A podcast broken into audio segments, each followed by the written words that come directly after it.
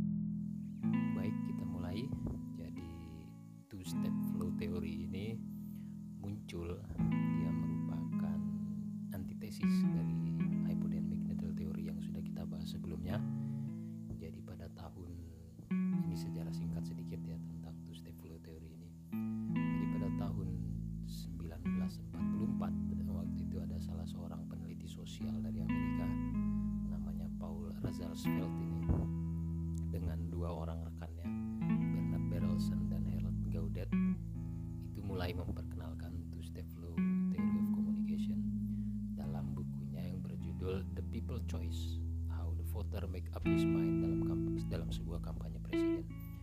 Jadi eh, penelitiannya adalah dimulai dari mereka mengukur sejauh mana pengaruh media dalam election atau dalam pemilu presiden di Amerika.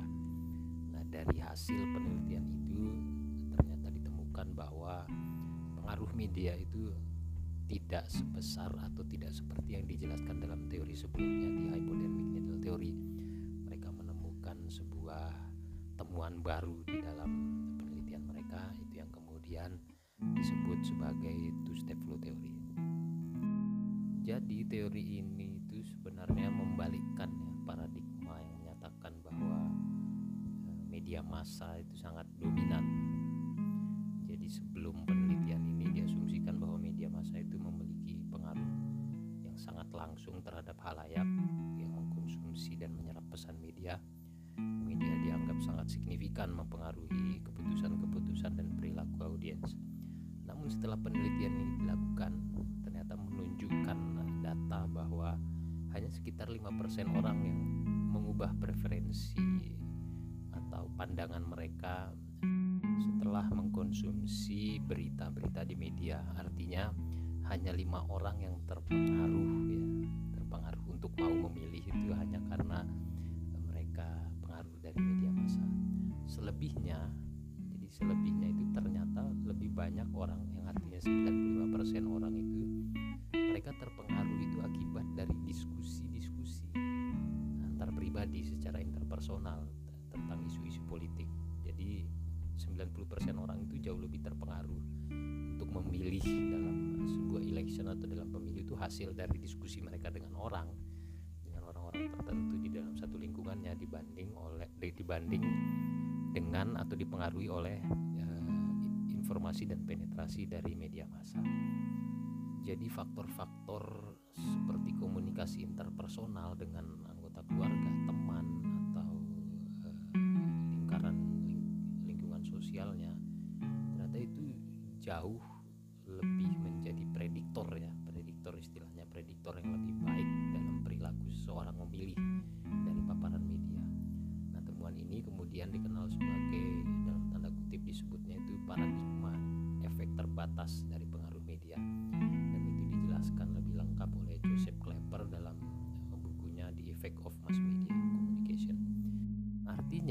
Masa tidak dapat lagi diperlakukan atau dilihat sebagai publik yang homogen, tetapi masa atau audiens itu ternyata punya punya keleluasaan atau memproses dan menanggapi pesan media. Tidak lagi secara seragam atau tidak lagi secara homogen. Karena sudah mulai ada dinamikanya orang lagi orang sudah tidak lagi terlalu terlalu terpengaruh ya oleh paparan media tapi lebih kepada komunikasi interpersonal malah di antara lingkungan sosialnya itu ternyata jauh lebih lebih membawa pengaruh terhadap keputusan seseorang untuk memilih dalam dalam sebuah pemilu atau election.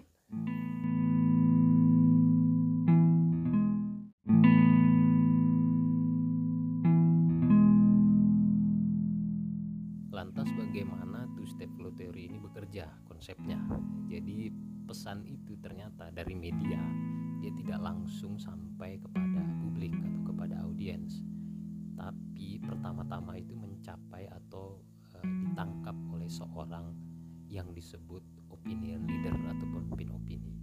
Nah opinion leader ini adalah orang-orang yang merupakan pengguna media secara aktif. Dia mengumpulkan menafsirkan informasi mengolah, menganalisis dan memprosesnya. Lalu opinion leader inilah yang akhirnya menyebarkan makna pesan media kepada audiens. Jadi dia tidak langsung tapi melalui kalau sebelumnya hypodermic needle teori ini kan langsung dari media kepada audiens penetrasinya. Tapi kalau two step flow ini enggak. Jadi dari media itu ke opinion leader dulu. Nah, nanti opinion leader ini baru menganalisa, dia menafsirkan, mengumpulkan informasinya, baru dia yang menyampaikan kepada halayak atau publiknya dia jadi opinion leader ini juga sebenarnya terbatas. Jadi hanya setiap opinion leader itu pengaruhnya juga terbatas. Jadi hanya orang-orang lingkungan sekitarnya dia aja yang tidak punya akses terhadap media atau tidak punya akses terhadap informasi. Nah melalui dialah informasi itu disampaikan. Nah ini artinya menyiratkan bahwa kebanyakan orang atau kebanyakan audiens ini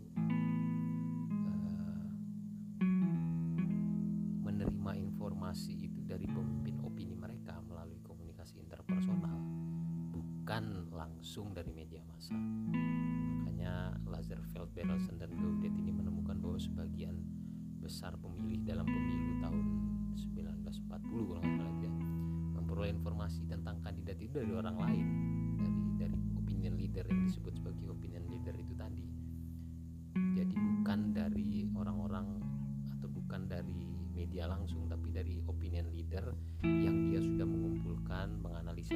menafsirkan informasi itu baru disampaikan kepada audiensnya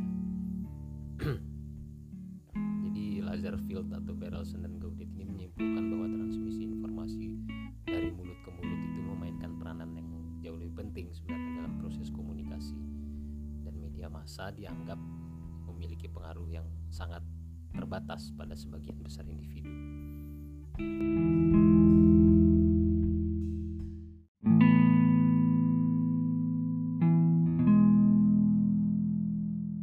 Lalu siapa saja yang bisa disebut sebagai seorang opinion leader?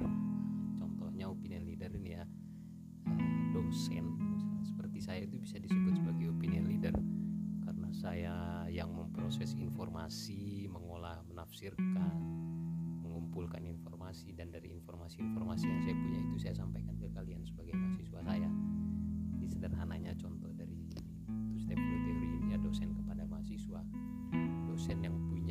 saya yang sudah menempuh S2 dulu, saya sudah mendapatkan banyak informasi tentang ilmu komunikasi, saya kumpulkan, saya tafsirkan, saya analisis, saya formulasikan, nah, kemudian saya sampaikan itu kepada kalian sebagai audiens saya gitu.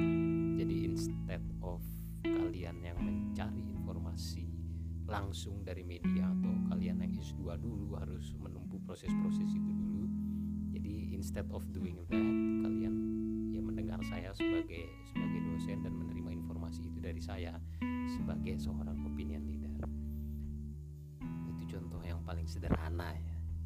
Di, di, di dalam keluarga atau di dalam rumah juga orang tua kita itu bisa disebut sebagai opinion leader karena beliau-beliau yang sudah lebih dulu hidup misalnya kan lebih dulu punya banyak pengalaman lebih dulu punya akses-akses terhadap peristiwa-peristiwa hidup. Nah, dari itu dari pengalaman-pengalaman itu disampaikanlah kepada kita-kita misalnya sebagai anaknya itu juga bisa disebut sebagai praktik two step flow theory gitu. jadi sebenarnya salah satu karakteristik opinion leader itu kalau di dalam dalam bukunya di dalam buku yang teori yang saya baca ini dijelaskan bahwa karakteristik opinion leader adalah satu mereka punya wawasan yang lebih luas misalnya kedua akses kepada media juga lebih lebih lebih tinggi ya lebih lebih banyak dibanding orang-orang yang tidak punya akses terhadap media kemudian opinion leader itu juga biasanya status sosial dan kelas sosialnya lebih tinggi. Itu itu kalau dalam teori dijelaskan begitu. Pada praktiknya sebenarnya kepada siapa pun kita atau kamu mengambil informasi, mendengarkan informasi, ya dia sudah disebut sebagai seorang opinion leader. Karena kalian menyerap dan mengambil informasi dari dia yang di mana dia ini lebih dulu mendapatkan informasi itu juga dari dari media gitu tapi melalui dialah kita contoh lain opinion leader itu public figure misalnya artis itu bisa dibilang opinion leader politisi juga bisa dibilang opinion leader. Karena kita melihat mereka atau mengambil mereka sebagai sumber informasi selain daripada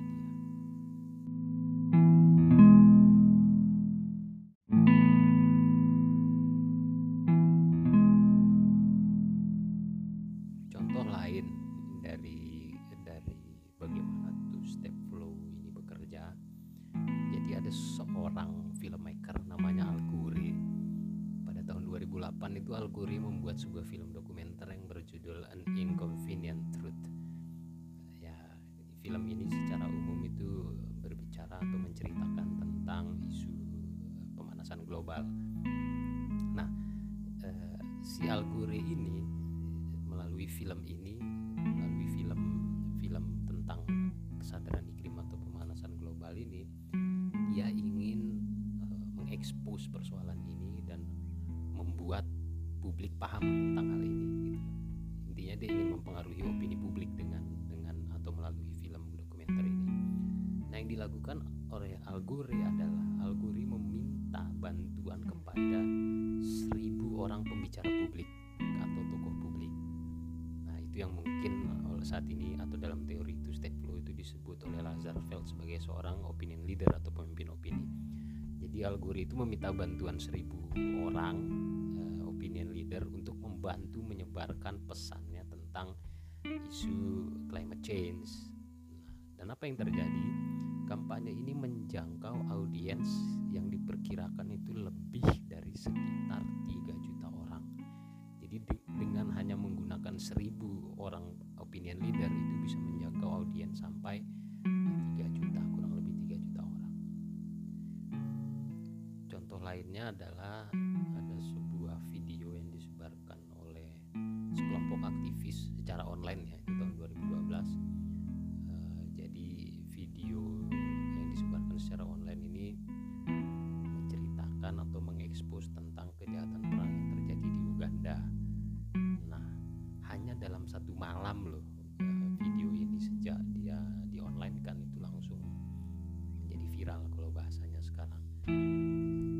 satu cara yang membuat eh, video ini menjadi viral adalah para aktivis si pembuat video ini meminta bantuan kepada beberapa selebriti. Termasuk salah satunya adalah George Clooney. Kalau kalian tahu selebriti Hollywood itu namanya George Clooney. Dia termasuk salah seorang selebriti yang ikut mengkampanyekan video yang mengekspos kejahatan perang di Uganda. Nah yang terjadi adalah ya, video itu memang viral gitu viral. Karena selain mungkin dia diproduksi secara apik gitu loh. Tapi juga kita tidak bisa mengabaikan bahwa betapa penting perannya seorang opinion leader dalam menyebarkan pesan. Nah, meskipun itu melalui ya, sebuah situs jejaring sosial gitu kita tidak bisa mengabaikan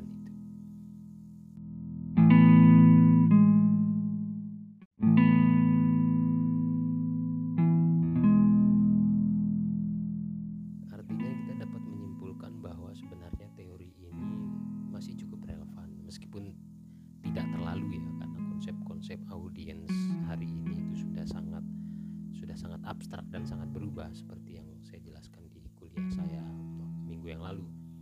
Jadi audiens hari ini itu sudah sudah sangat sulit diprediksi karena sangat luas ya, sangat kompleks lah. Tapi dia masih cukup relevan untuk beberapa kasus. Nah, ini kenapa kita kenapa saya bilang dia masih relevan?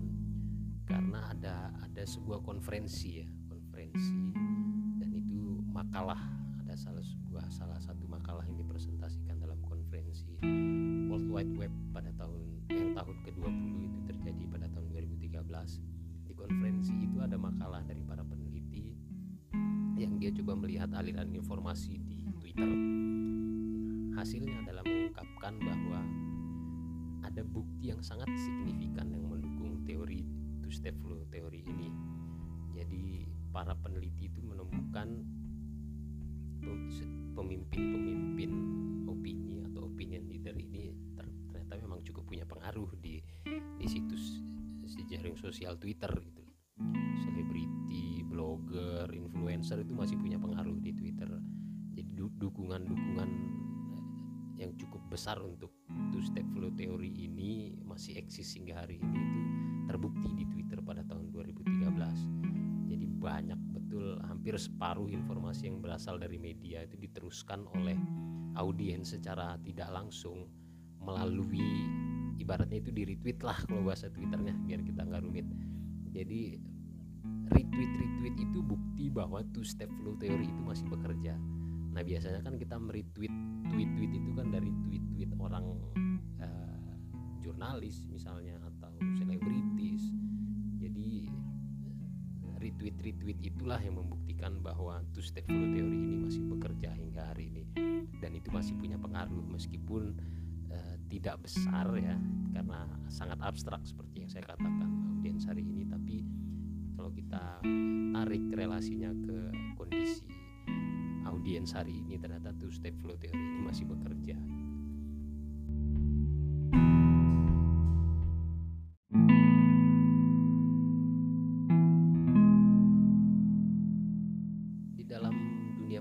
periklanan juga teori two step flow ini masih masih cukup berlaku ya di industri periklanan. Jadi banyak uh, para pengiklan atau agensi yang menyadari bahwa konsep dari mulut ke mulut atau tutur tinular itu merupakan salah satu cara yang ampuh untuk menjual produk. Makanya ada dalam sebuah buku yang berjudul The Anatomy of Buzz itu adalah buku yang menjelaskan tentang betapa konsep dari mulut ke mulut ini sangat efektif berlakunya di dalam dunia periklanan. Makanya kita bisa kita bisa berasumsi ya, kita bisa berasumsi kita itu cenderung membeli sesuatu atau membeli produk gitu ya ketika direkomendasikan oleh teman atau seseorang yang kita percayai gitu.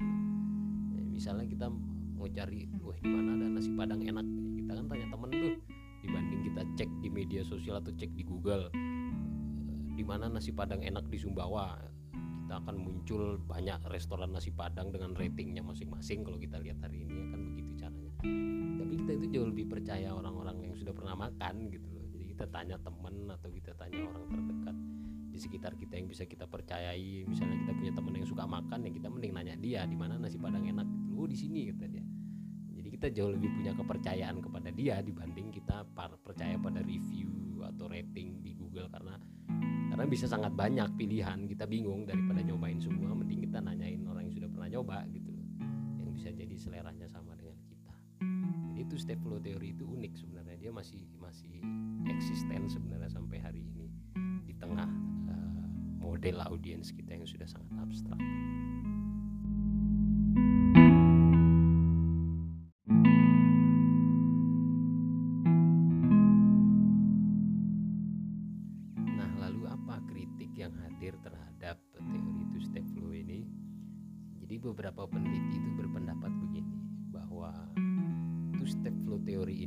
Proses yang penyederhanaannya itu terlalu berlebihan dianggap oleh mereka.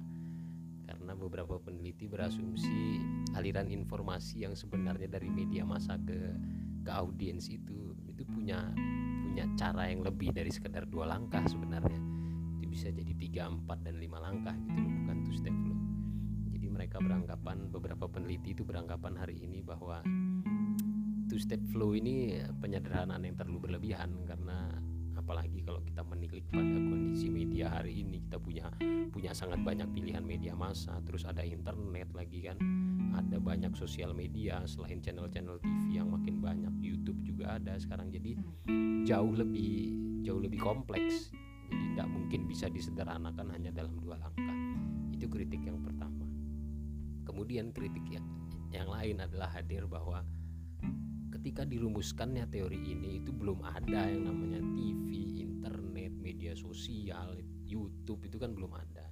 Nah kehadiran-kehadiran media lain itu baru terjadi di era hari ini gitu loh yang otomatis two step flow teori ini sudah tidak mungkin 100% bisa bekerja atau works dia tidak lagi kompatibel ibaratnya lah dengan kondisi sosial hari ini ibarat charger charger Type C misalnya ditemukan kan tidak semua HP bisa pakai charger Type C. Kalau HP jadul kan tidak mungkin bisa pakai charger Type C gitu. Artinya sudah tidak kompatibel lagi meskipun masih ada beberapa handphone yang bisa pakai charge selain charger Type C gitu loh. Itu itu itu contoh analogi sederhananya. Jadi dua kritik itu yang yang hadir terhadap uh, teori two step flow ini